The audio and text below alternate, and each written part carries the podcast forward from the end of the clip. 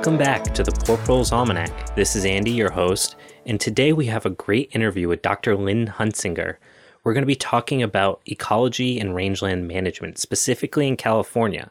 She wrote this very unique book called Working Landscapes The Spanish Dehesas and California Ranches, which looks at the similar and different characteristics of these two unique ecologies and how we can learn from the Dehesa model for what California's climate looks like today and what it will look like in the future. So I think this is a really important and special episode.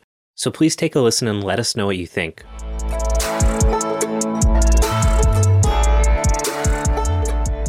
Lynn, thanks so much for taking some time to chat. Please tell us a little bit about yourself and your work. Thanks very much, Andy. I'm really pleased to be able to talk with you about one of my favorite subjects today. I'm a professor of range ecology and management at the University of California, Berkeley. And that means the ecology of grasslands, woodlands, and shrublands, basically. Awesome. I came across your name because of a book you wrote, or you were uh, one of the editors. I think you might have had something to do with the writing as well, called Mediterranean Oak Woodland Working Landscapes which essentially compared Spain to California in terms of rangelands. And it was a really interesting book from an ecological perspective, but it also really thoroughly walks through the challenges of trying to compare things that might superficially be very similar. So, first, I want to ask what spurred this project? Well, um, a number of us were doing research in uh, Spain and looking at the Dehesa and how the woodlands of Spain are managed. And they are, you know, they look a lot like California woodlands. So I think what you said in your introduction is very interesting to talk about what is like alike and what isn't is pretty interesting. But we were doing research there, always wanted to do research there. It has a similar climate to California, Mediterranean. It's Mediterranean climate, which is unusual in the United States. So to find similar climates Elsewhere in the world, there's not very many. So Spain's a good opportunity to to do research. And uh, one of the primary collaborators is quite fluent in Spanish and, in fact, grew up there. So that was very useful. And we got a small grant and we invited a group of Spanish scientists to come over to the United States, to California. And we did this amazing thing, which we call the Spanish tour, all up and down California, looking at our oak woodlands and grasslands, because they have oak woodlands and grasslands too. That's what the Dehesa is. And um, we just really enjoyed that and then started thinking about how to compare them and what we could do research wise to compare them and what country or an area like ours that's only been that has a completely different history from the Dehesa in Spain, but there's been a, a human influence that's transferred across the ocean, um, as well as very similar climate. So it was really fun. And I'd say that the main reason we wanted to do this is because we thought it was fascinating and we had a lot of fun doing it. And so we tried to pair in each chapter Spanish researchers and Californian researchers or American researchers. Um, we also had some from other places in Europe too who worked in Spain.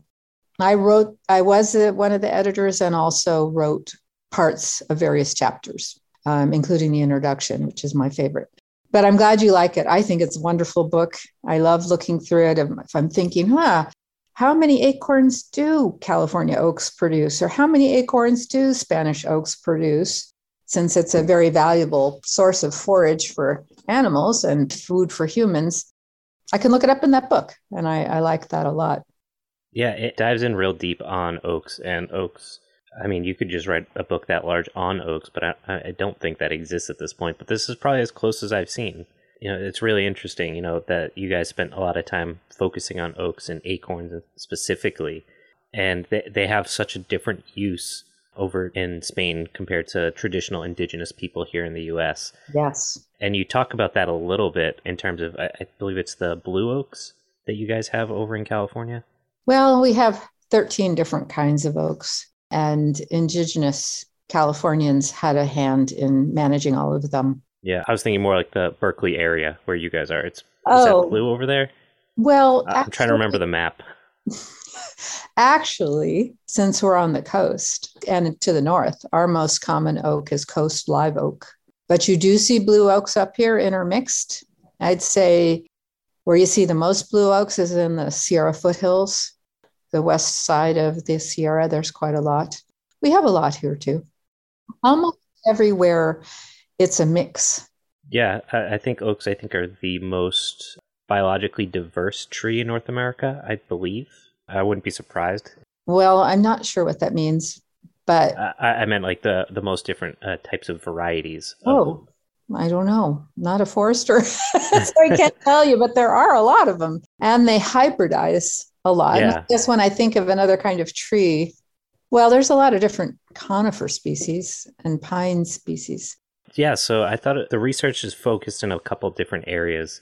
And the ones that I thought were really interesting were around the grazing patterns and how trees relate to the ground cover, mm. particularly around like when trees were getting cleared, how that impacted soil organic matter, how it improved over the short term the the quality of forage and things like that. I'm interested about like with California having such a different history in mm. terms of having been cleared in a different way than Spain. If this is anything so far that you've taken from this book and started to actually go and apply or impact how regulations work around any of this type of stuff. Okay. So in Spain, the oak woodlands, the dehesa, is a human created phenomenon. And it's created from what uh, would be quite brushy. And oaks are selected and pruned and grown well spaced. So I think there's a paper by Joffre et al. about the Dehesa of Spain as an ecosystem mimic. And it looks at the distribution of oaks in Spain. And so if you look at Dehesa in Spain in the north, you might, I think it was like 60 oaks per hectare. And in the south, it's more like 20 because it's controlled by the amount of moisture that the Dehesa gets. And you, the, the ideal is for the oaks to be far enough apart so that their roots don't compete with each other and so that they don't shade the grass because the idea is to have the grass be plentiful and abundant because the dehesa is uh, largely used for grazing of all kinds of different animals. As such, which is an interesting thing that we might take a note from, take note of, is that the dehesa is just i just there's been a lot of new work you know. One of them was a paper where they showed that the dehesa is pretty much the most fire resistant landscape in spain because the trees are fairly far apart and the um, grasses are kept fairly short by grazing. So it becomes a very not only beautiful i mean it's so beautiful in the spring in spain the flowers are absolutely gorgeous and of course, grazing stimulates these flowers, a lot of flowers in our kinds of grasslands. And so you can see a pasture by pasture. One will be all purple flowers and one will be yellow and white. It's just it's just beautiful and also incredibly fire resistant. So I think there's some things to learn there. Native Americans, Native Californians, I can't speak for them, but I have been spending a fair amount of time looking at Native American practices lately there's a woman named Kat Anderson who wrote a book on it called Tending the Wild, a fantastic book. Yeah, it's a great one. Yeah, it's it's great. Also, Before the Wilderness by Blackburn and Anderson was the first one of these, and it's so eye-opening. It was when I first read it. But the Native Americans were kind of doing that too. My impression is in that they wanted to maximize acorn production because it was a huge staple food. Acorns are very rich in carbohydrates and fat. And carbohydrates in particular are hard to get from a gathering or hunting and sort of uh, food source, livelihood. And in fact, I think it was the acorn that made it very possible not to do too much cultivation, some cultivation, but in Mediterranean uh, areas, the acorns are such a rich supply of, of food. So if you know how to eat them, don't rush out and eat one. No, they have to be treated because they're slightly toxic. But um, they used fire, and by all accounts, in many areas of California, we have more oaks than we've had before on the remaining open lands, open landscapes. Some we have fewer. You know, it depends. A lot of things affect oaks. We like to say everything eats oaks, but in native California, the idea was to maximize oak production so the open woodlands were very valuable. And uh, a lot of burning was used and other forms of management, particularly to keep out conifers, to keep out brush, and to create an open landscape where every oak is very healthy. When they get really close together, they're not so healthy, just like our pine forests now. Our conifer forests are suffering so much from being crowded. So, uh, native California was that was created a lot of the abundance because those open woodlands are also very high in biodiversity because they have both an understory and an overstory. And the grass is important for game. You know, to us today, it's important also for grazing for many people, including many tribes. But a balance between the woodlands and the grasslands in California has a lot of advantages for biodiversity. So, native California was managed that way. We've changed the oak woodlands a fair amount. We changed the water balance by draining the valley and controlling the water there. And we have cleared oaks, the whole Central Valley, for crop production. So a lot of oaks are gone. We have the richest, you know, most productive farmland, I believe, in the United States, if not the world. And so it came from what used to be pretty much oak woodland and grassland. And so that was clear. We clear now primarily for development. People who raise livestock will leave oaks. And I had a friend who interviewed um, ranchers, Mitch McClaran, in the 80s and asked them, you know, if you remove these oaks, you'll have more grass. Wouldn't that be better? Why don't you remove them? And what they said, this may not be popular with your listeners, but what they said is, I want it to look like a ranch, not a farm. so, so anyway, they too, and, and today too, love the scenery and the beauty of the oak woodlands as our native communities do too. Managing for that intermediate level of canopy has turned out to be incredibly wise on all fronts. It's um, the oaks you mentioned, they're like little islands of nutrients. They pump, pump water from deep in the soil and use it to make their leaves. And then those leaves drop either all at once if they're deciduous or just gradually over time. So they provide nutrients and water. They don't compete so much with the grass because they draw from deeper down than the grass will ever get. They're amazing. They have these huge tap roots. And so they, they're paired very well. It's a very nice pairing of plants, I have to say. And so their nutrient pumps, the shade, actually, it turns out in much of the state, especially the drier parts, actually benefits grass growth.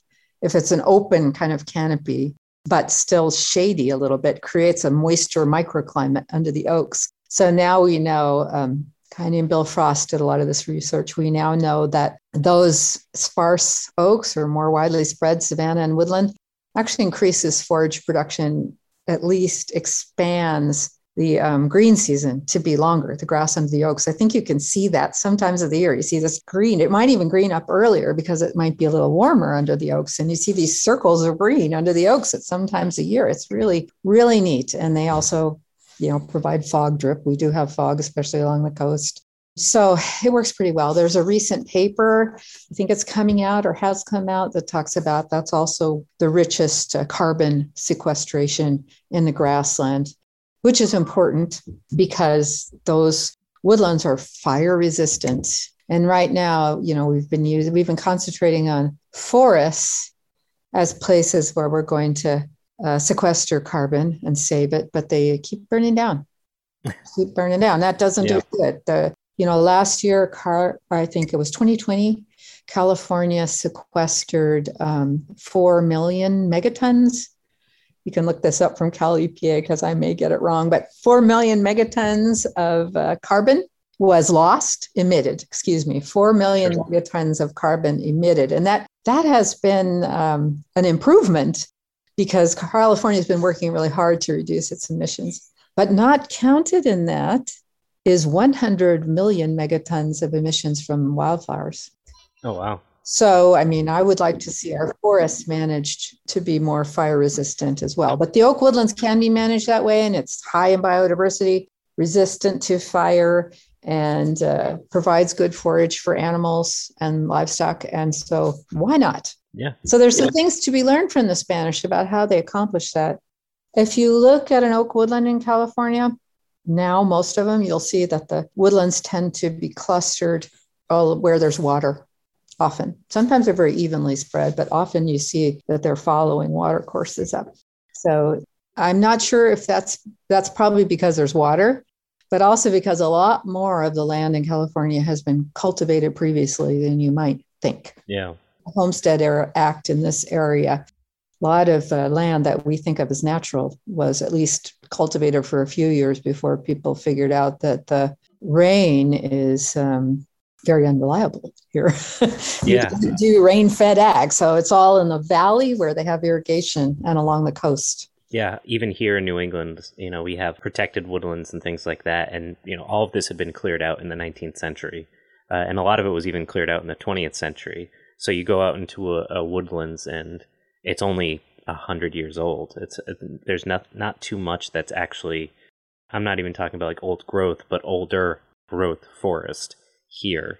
So I'm I'm not surprised it's similar there. Oh wow! You look at the eastern half of the United States, and it was deforested for a while, practically, and then boom, your forest came back. Ours aren't quite so fast.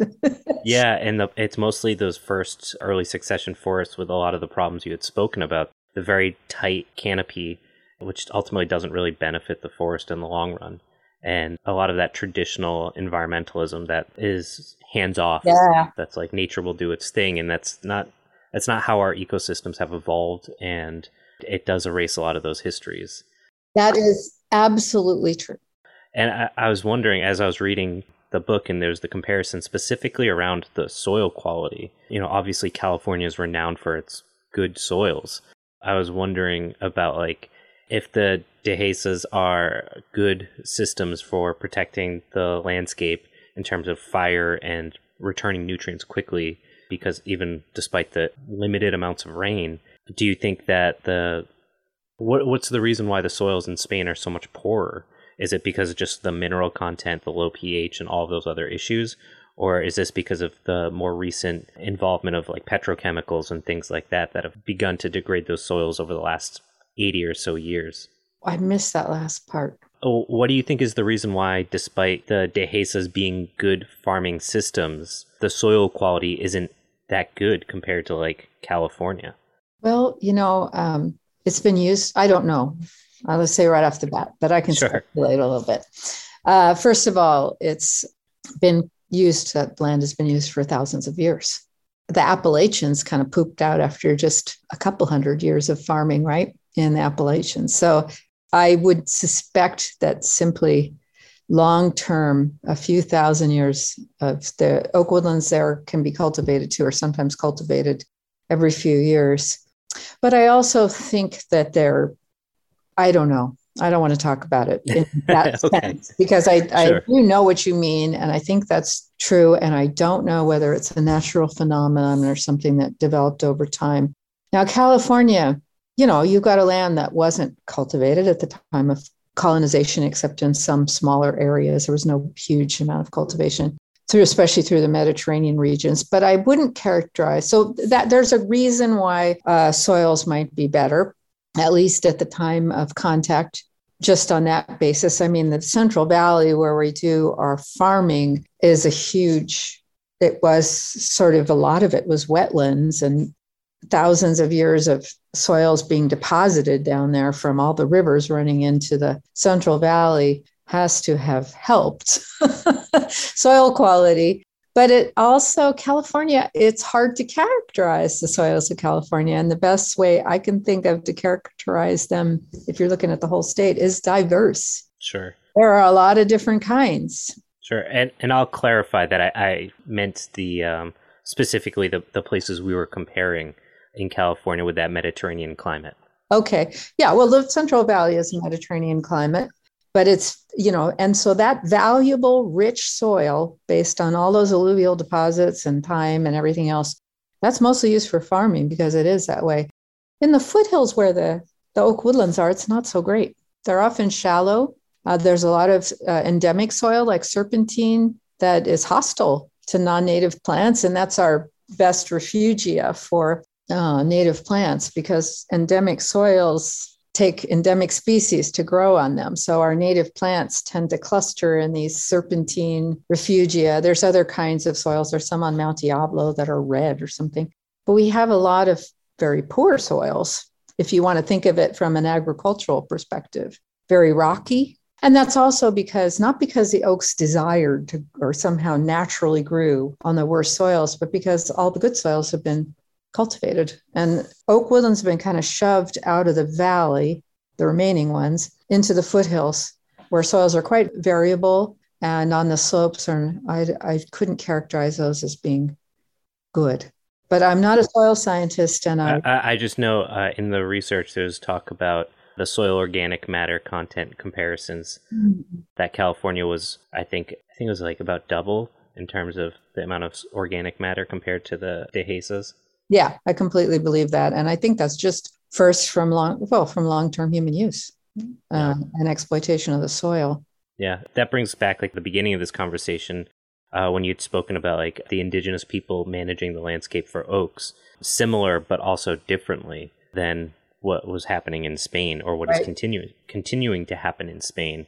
I, I, don't know if you could speak any further on some of those practices. I, I put you on the spot a little bit. Native Californian practices. Yes.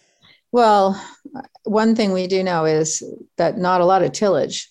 Tillage really damages the soil and it releases a lot of carbon. I mean, agricultural soils, when because of tillage, release a lot of greenhouse gas, and also because they're fertilized with, you know, of course, nitrogen fertilizers and so on, there's a lot of nitrous oxide that gets released. So uh, neither native Californians nor ranchers do much tillage. Um, and I think that that has, in a sense, protected the soil. So that would be my theory. Okay. A lot of burning. Native Americans use fire really a lot. Native Californians, that has an influence on nutrient cycling, I suppose. sure. those, uh, those would go back into the soil. You know, one of the things that's interesting about Spain is the low volume of animals that they actually put in pasture. Their stocking rates just, you know, I think they're talking in that book, the number I think is one pig per every two acres or something mm-hmm. along those lines, which is, you know, fairly sparse. I mean, mm-hmm. given the, the climate, I guess it, it makes sense. Well, the, the pigs are living off of acorns. Sure. And is that an annual stocking rate, do you think? I think so. If it's an annual stocking rate, it's actually not that sparse because the pigs would only be there for a short period of time, as far as I know, um, because you graze other animals. Their primary food is not usually grass. Yeah. Although they do. I mean, they eat bulbs and grass. Our wild pigs in California make. I mean, I wonder what the stocking rate of wild pigs in California is.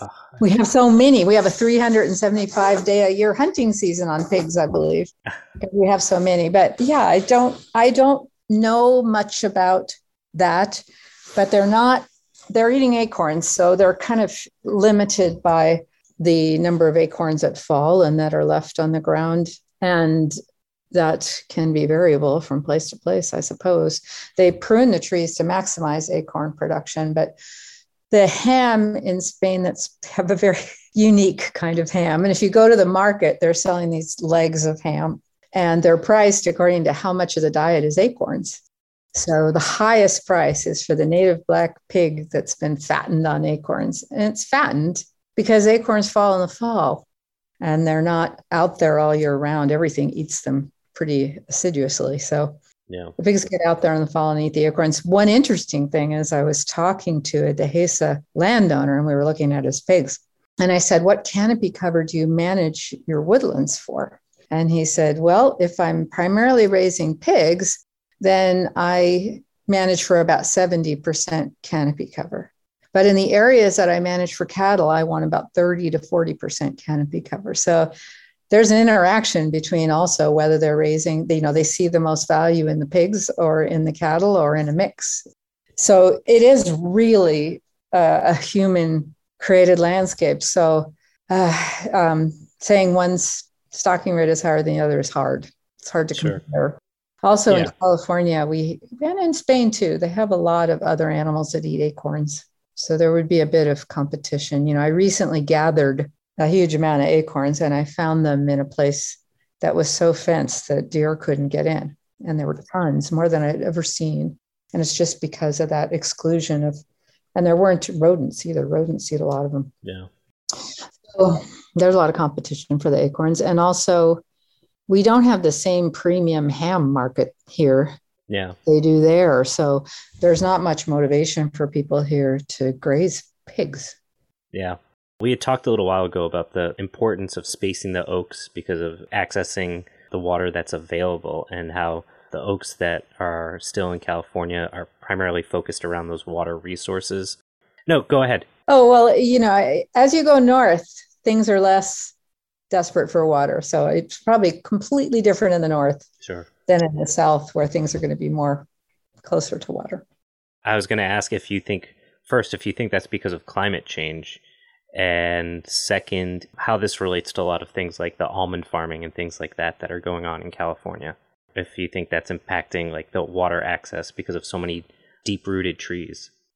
Well, uh, the I don't know how deep rooted almonds are. They're usually well. I'll talk about that second. But um, I the oaks are older than climate change, and those patterns of oaks are older than climate change. So no. In terms of the almonds, I mean, they irrigate them. So the big problem with the almonds is they pump at groundwater, uh, and they're stopping a lot. Of, as I understand it, as I've heard, a lot of almond groves are coming out because the groundwater problem is so acute in California right now. I mean, we've had places where the soil has dropped 10 feet because the water was pumped during that long drought we had and the soil isn't supported anymore. So there's new groundwater regulations, I think, that make it harder to convert grazing land or uh, woodland to almonds.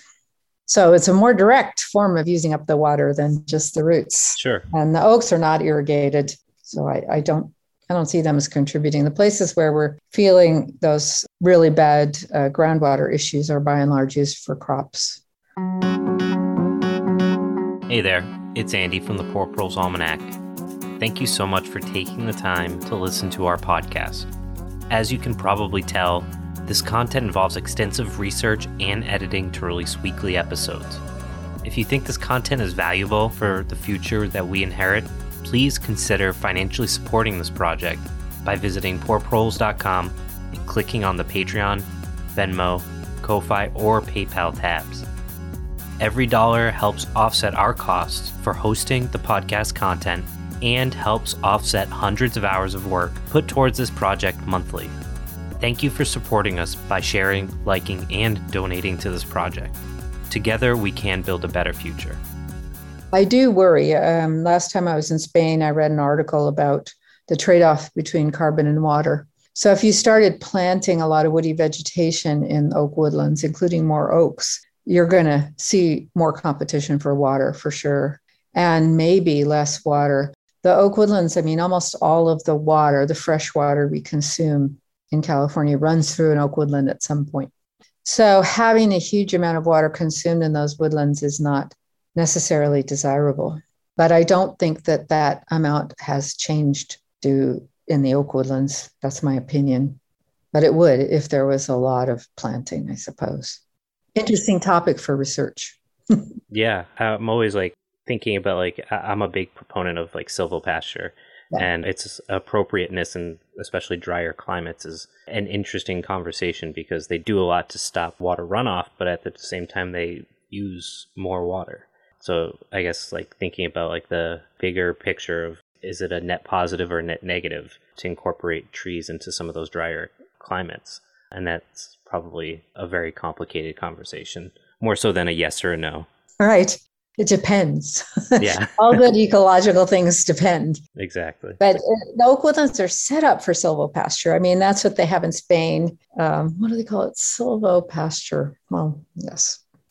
Oh, never mind. Anyway, but they have both. The Dehesa has silviculture and it has pasture, but it also has agro-silvo pastoralism. I guess that's what they call it. Also has some crop production. Every 10 years or so, they have to clear out the woody vegetation and they usually cultivate when they do that.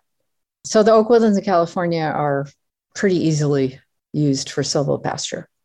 But again, that's for silvopasture, you're not going to increase the tree density too much because then you'll lose your forage. Yeah. So I don't see it as an incompatible use. So I worry about woodlots and you know eucalyptus plantations and those kind of things more than silvopasture, I think is a good idea because of the fact that they're sharing water.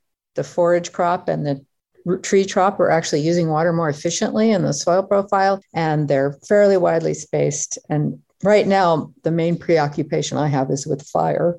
And those work pretty well to create, they can work pretty well to create more fire resistant uh, landscapes, which we need pretty badly here. Yeah. Just can't take any more of this pounding that we're getting Yeah. from fire. It's uh, unbelievable. And I don't think it's going to be a unique problem in the West if we don't do more of the management you were talking about. So agriculture can be a good partner, Yeah. you know, with forest management and tree management in terms of protecting from fire. I wish we used it more in the mountains too, because I did my dissertation on using uh, livestock to manage competing shrubs and forests uh, when they were regrowing. That was very effective. And it, that would also be very effective in reducing fuels and crowding. Now, one limitation of grazing, I think the same probably applies to prescribed fire, though, if you think about it, which is our other favorite tool, uh, is that you can, ki- you can cut back the seedlings that you may need for regeneration. And that's a problem in Spain, right? Yeah, it is. Uh, it is. Yeah. Here, probably most the mo- biggest problem is deer.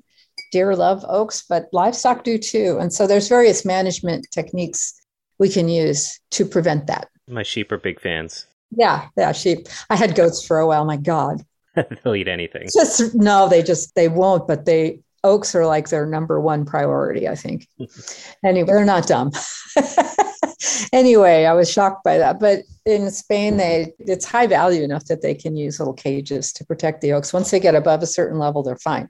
Um, in California, we have so much land; we're not managing at that intensity. So we do that in some places. But uh, I've seen people put when they're they clear brush and they pile it around the young oaks so that the oaks grow up through the brush, and deer and cattle are less likely to get to them. No, it's a good idea. Yeah. In terms of cattle, if your main problem is cattle, they tend to prey on the oaks most when all the grass is dry. So you can cycle them out of oak woodlands during the summer season.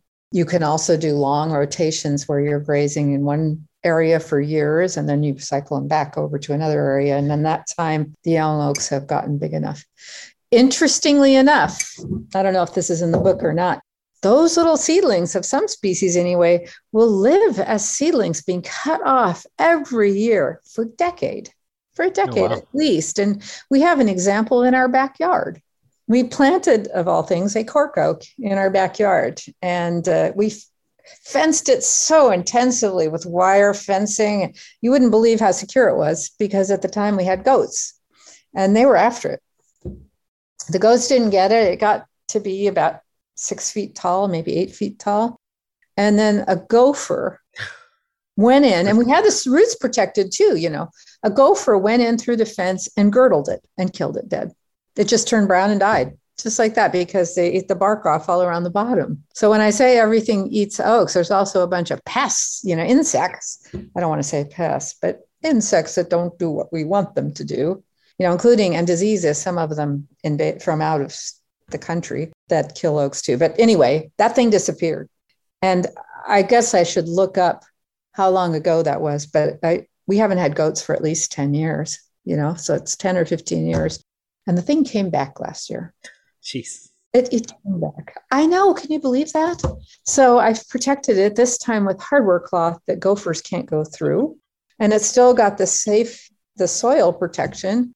And the thing is now six feet tall again it grew really fast. So oh, yeah, that coppice they'll they'll shoot right up once they have the that root structure. Yeah, and after all that year, those years of coming up and growing roots and coming up and growing roots, I, I suppose it had a pretty good root structure. I have to admit that I grow my vegetables in stock tanks, and they have a drain at the bottom for the water excess water to go out because we have so many gophers. And I'm not that keen on spending I find it very frustrating. I don't think there's any way to effectively eliminate them because we live on an oak woodland. We live near an oak woodland. The stock tanks have these holes at the bottom, and you can put a hose in there. So on one of them, I just put a hose in there and ran it down to this little oak so that it gets the drainage from my stock tank. So I don't directly irrigate it, but it gets the drainage from the stock tank. So, and it, I don't know, it probably doesn't need it anymore. But I wanted to see it when I saw it coming up. I thought, amazing. You've invested too much in it. You can't let it die now. I don't know. um, we'll see. We'll see. Yeah. Anyway, so getting oaks to. I have a friend again. Mitch McClaran did his re- dissertation on regeneration of oaks, and he said everything eats oaks, and the real mystery is how they ever survive. And that's what we need to know more about: is how to help them survive. Yeah, so that's kind of the approach we take here. In Spain, they've done a lot of reforestation with oaks, and they they've protected them. Yeah. Uh, their problem is just the same problem we have here: is that the income's very low and there's competition for that land for vineyards yeah. uh, and for housing. It's beautiful country, and that's the real crisis that our oak woodlands face in California and in Spain. Yeah. Plus intensification. Yeah, which I think brings me to my biggest concern about oaks is climate change. So, like with all the knowledge that you've developed on this type of stuff around this I guess silvo pastoral type system specifically around oaks you know if you could wave a wand and say, this is what I would like to see, realistically, I guess, what would be the best solution to our current crisis, both for the water, uh, climate change, keeping species alive so that they can migrate fast enough for what's coming? Just a small question. Well, first, a good idea would be to give them back to native Californians. That would be my ideal solution. And uh, we actually are trying to do a lot more collaborative management with native Californians because of uh, traditional practices. And that's one way to try to restore some of their uh, resilience. But we all, none of us have experienced climate change, right, before. So there's all, in front of all of us is um, kind of a mystery about what to do. There's a paper, I think Connie Millar and a bunch of other people about forests and migrating forests. And it's about uh, letting, first of all, we could expand oak woodlands by converting some of our low elevation conifer forests uh, to more oaks because oaks are more climate change resistant in a lot of areas. And so this paper basically explained that species are going to have to move higher. Uh, I might have actually read that. Yeah. That sounds familiar. Pretty cool. And by that, oaks should move higher too. So we could expand uh, oak woodlands if we had the will and the willingness to do hands on management, as you alluded to that first. I see that as the biggest crisis of all is uh, no political will to take responsibility for hands-on management you know you make a mistake people sue you uh, it's easier to do nothing you know yeah ranchers still do it of course it's their land private land no problem but even they could be facing regulations that'll make it harder i hope not but probably we're going to see some migration. Uh, maybe we have to do assisted migration of species from lower to higher and north to, I mean, south to north. So we have oaks all up and down California from the driest parts to the wettest parts. And maybe we'll see more. And uh, direct efforts of just spreading acorns around, it's not hard to plant an oak, might help. Uh, what'll happen at the very south, you know, we don't know right? We don't know whether we'll have more rainfall in a specific spot. We don't know whether we'll have more rainfall or less. But even if we have more rainfall, how will that interact with temperatures, which make rainfall less effective? We don't know that much about that. I say we, but I mean me. And um, so it's not quite clear. But that would be the obvious things, would be things from lower rainfall areas would move north. And then what happens at the very southernmost end, I'm not sure. We have a research project right now, Jim Bartolome and I, looking at uh, management in the Southland down near the Mexican border. So we'll see. Yeah, that, that sounds interesting. Yeah, yeah, it is interesting. It's not necessarily about oaks, but there's oak woodlands there, and maybe we'll learn something about managing them. Yeah. Uh, you know, a, a drought and don't get me wrong, we've had some pretty bad droughts, but there's such a thing as what we call a range drought and a people drought. People droughts uh, require a lot of snow in the Sierra and um, enough of that plus rainfall to fill the reservoirs so that we can pump that water for irrigation and for the cities, right? Yep. We need places to save it and store it. Range drought is a little different. It has rain been falling at irregular intervals or decent intervals through the winter. It's not so much, once you've saturated the soil, you don't need much rain to keep the green stuff growing. So, like the last three days, we've had three, more probably more than three inches here.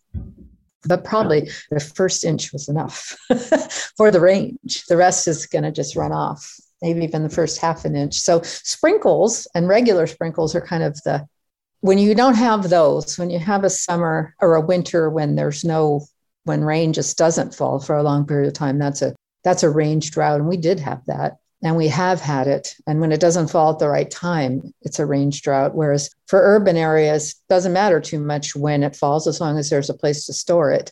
For the range, we need sort of some rain. Now, we, we went down to the Southland for our research project there, and um, it rained. You remember? I don't know. You're probably I doubt you were in California at the time, but we had a huge rainfall in October, I believe, unusually early. It's been falling, coming later and later. It's supposed to fall in October and November, but it doesn't always listen to us. But this year started in October, and so much rain fell. It was really a lot. But even down in San Diego, tremendous grass growth started up in our research area and some other things, some more drought resistant broadleaves, like what we call filaree and um, started up.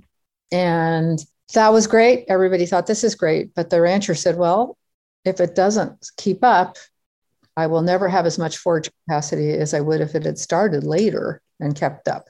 Because it is true, a lot of that grass has died now. Before this latest rainfall, a lot of it just flat out died. This rainfall will perk up whatever's left, but it won't be the grasses so much that started out. They germinated. So that germination pool has been reduced. So we'll see. We'll see how productive it is in the end, but I don't know. The other observation, which I thought was fascinating by a rancher in this area, was one year we had a lot of rain in the spring, which is prime growing time when temperature's warm and the soil's wet. Whoo, you get a lot of growth. And he said, I said, you must have so much grass. And he said, no, it's not that great because it's been so dark, which I never thought about that if it's yeah. cloudy, constantly cloudy, the grass doesn't like it either. You need rain and sunshine. Yeah. Now, because of the, I guess you could say, the delicateness of the grasses, do you think there should be a coordinated effort to bring in other, maybe native species that had previously occupied those spaces, or maybe other species that from places of similar climates that can handle that extreme weather pattern? Well, both those things are here and abundant in California. There's no need to bring in anything. I mean, the fact is, no grass can grow without water. So it doesn't matter. If there's no water, the only way you can make more grass grow is irrigation. And of course, we don't want to see an increase in irrigation. And when we do irrigate, we should irrigate our highest value crops, right? Yeah. It doesn't matter native, non native, away from the coast. The coast is different because it's wetter in the summer, but away from the coast, the natives, they're not active in the summer. They go dormant and they turn. But they don't die. They don't die, which makes them more vulnerable actually than the non-natives. The the non-natives don't die either. No. No, they're annuals, so they're living through the summer as seeds. Gotcha. Someone pointed that out to me one time. Living seeds throughout the soil. Those things pop up and they outgrow the natives. They get tall. They're more flexible. So, first of all, you can't kill them with a drought. You can kill a native perennial with a drought. You can't kill them with plowing. You can't kill them with grazing. You can't kill them with prescribed burning. You can't kill the native non-natives. There's 10 years of seeds at least in the soil. So even if you destroyed all the germination one year, there would still be seeds left for the next year. And they produce abundant seeds, way more seeds than our natives. And they come up and they're competitive right from the beginning. So I, we, every year in my class, we grow natives and non-natives with Stipa pulchra and Avena fatua for the grass fans. And they're under ideal conditions in the greenhouse. And the Avenas are at least three times larger than the Stipas after 12 weeks. Now you make a good point. The Stipas are there. They often can green, turn green faster. They also germinate faster than the Avenas, but they'll green up faster because they don't have to grow roots. But the annuals, they catch up. There's they'll never have as many or as deep roots than the uh, non-natives probably as far as we know but they they make up for it by just being hugely productive. So one of our management issues in california is not bringing in new plants because that's not going to work. Uh, we've got the toughest grasses and throughout any place there hasn't been tillage the natives are still there they're just kind of buried but they're still there when they uh, oh no, I lost track of what I was saying, but they are still there. No, our biggest management challenge and one that we can handle. First of all, we can't do anything about rain. Yeah. That's the biggest the control. Yeah, and that's that's like the big problem. Like otherwise, I, I wouldn't. That brings me back to that what I was saying about like climate change. Like as much as you had mentioned, like giving the the land back to the native Californians, because of climate change, we can't just like turn back the clock in terms of land management. But that doesn't mean we can't take a lot of those ideas and bring you know ha- they have a utility. They have a significant utility I think that native Californians would at least manage the land, and I don't think that's happening a lot of our land. So I would agree. I'm in favor of it. And yes, as I said, it's new to everybody, right? Yeah. Climate change is new to everybody. We can take learn lessons from places further south or drier climates in California and see, you know, and seeds and you know all of that, acorns and so on. But it's it's all new. Uh, flexibility, you know, that's in the name of the game. Yeah. And I tell you what, the annual grasses are incredibly flexible. And we now think that the Central Valley was not necessarily much of a grassland. It was broadly huge. I mean, there's a beautiful piece by John Muir about the bee gardens of the Central Valley, just huge amounts of flowering plants because it was so droughty that it's not clear that it, the perennials, you know, they, even today, you find them much more commonly either in the up at the higher elevations or near the coast where it's wetter. I have them in my backyard. Speaking of an area that's not only had fill dumped on it, house built on it, goats overgrazed it for decade for decade, and uh, there's still the Stipa pulchra growing patches that seem to increase sometimes. I think sometimes you think they're increasing more than they are because during a drought they stand out because they're still there and the annuals hardly grow. I don't know. I'd have to start measuring them more rigorously but they're doing fine.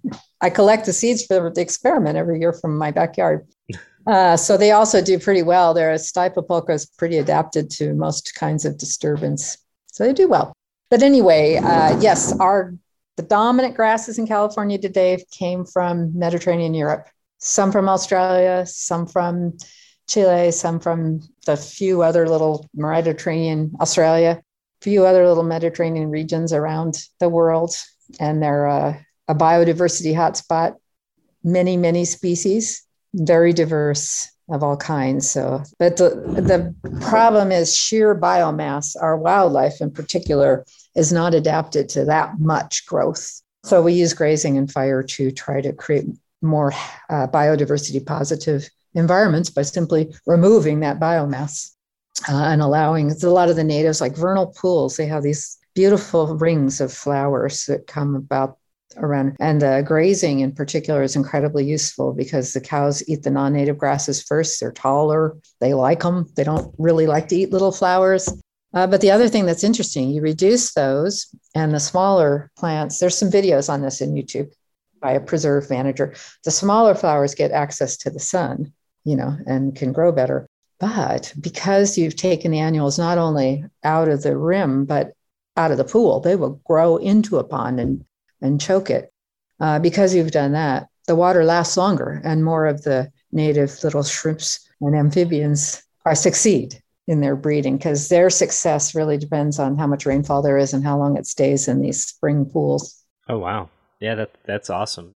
A microcosm, I guess, of like a lot of the ecosystem things that we don't think about when we think about invasives. And you can see in one little vernal pool. Yeah. And I don't I don't think that on a lot of California grassland we're going to restore native prairie. Uh, there is some in the coast. The coast is wetter and more resilient, but in our drier areas, I know preserve people that have spent tens of thousands of dollars on herbicides, soil removal, all kinds of stuff trying to get rid of the annuals and restore natives. And it, it may last a year or two without constant weeding, those plants are tough. Yeah. We uh, range managers, of course, have for a hundred years have said, "Oh, well, okay."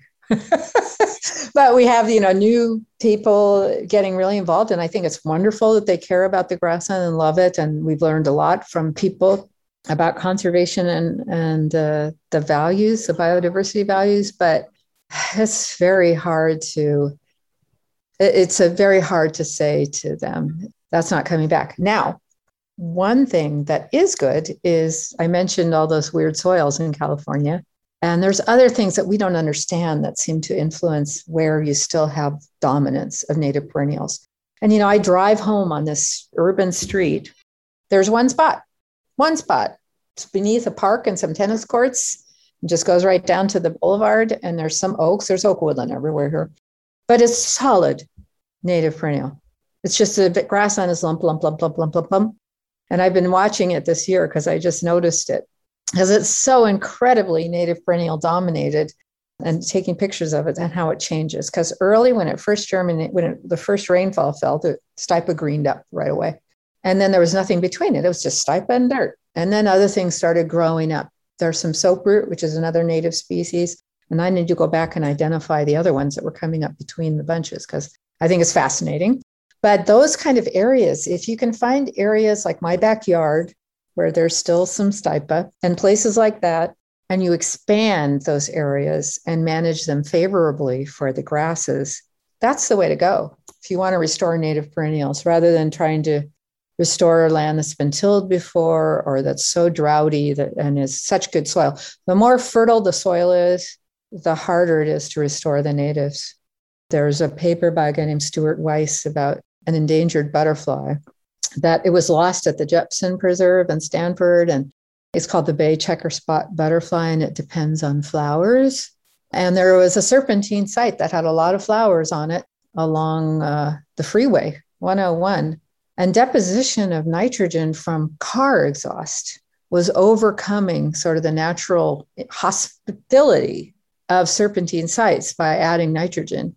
And they were losing the pollinators. And if you look and the flowers, because the flowers are native and they can't compete with these annuals, and they were being covered by this non native grass, they were losing that and um, losing the butterfly as a result. And and some they did all the studies on the preserve at Stanford. You can look up the history. And there's paper after paper about how climate change is causing this butterfly to disappear. Oh, it's finally gone.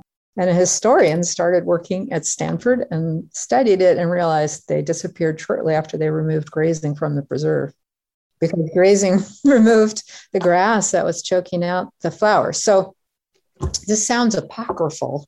Um, we just wrote a paper on it called uh, "Grazing and Management of Imperiled Species." If if anybody wants it, it's in I think it's in sustainability. But what I'm saying is, you look for bad soil and low fertility soil and places where stipa already grows, and you can maybe do some good there, expanding the stipa, making sure it stays healthy, doing management that keeps it from being overcome by the annuals. That's that's where I would start. It's a sliver of hope. it's a sliver of hope. Yeah. To the yes. Uh, yeah. Well. Yeah. nice. That's all. It's nice for as a refugee uh, for Native so, Lynn, for folks that have enjoyed this conversation, do you have a link to some of your work or some of the stuff that you're working on or something that you would like to highlight for folks that want to learn more about this? Well, I think uh, we have two papers that my students did. I did with my students that came out. Um, one by Sheila Barry and one by Nick Buckley. Buckley Biggs, she got married. so a long time. But anyway, they're both really interesting papers, really timely. One is um, about grazing and endangered species, and Sheila went through all the endangered species literature put out by Fish and Wildlife Service. I think it was a state Fish and Wildlife, and what the documentation was, and then kept track which where is grazing positive, where is grazing negative, where is it both, depending on the situation.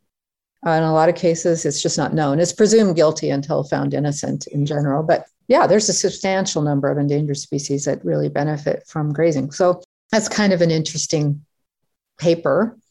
The book, of course, for this topic is my favorite that you mentioned already.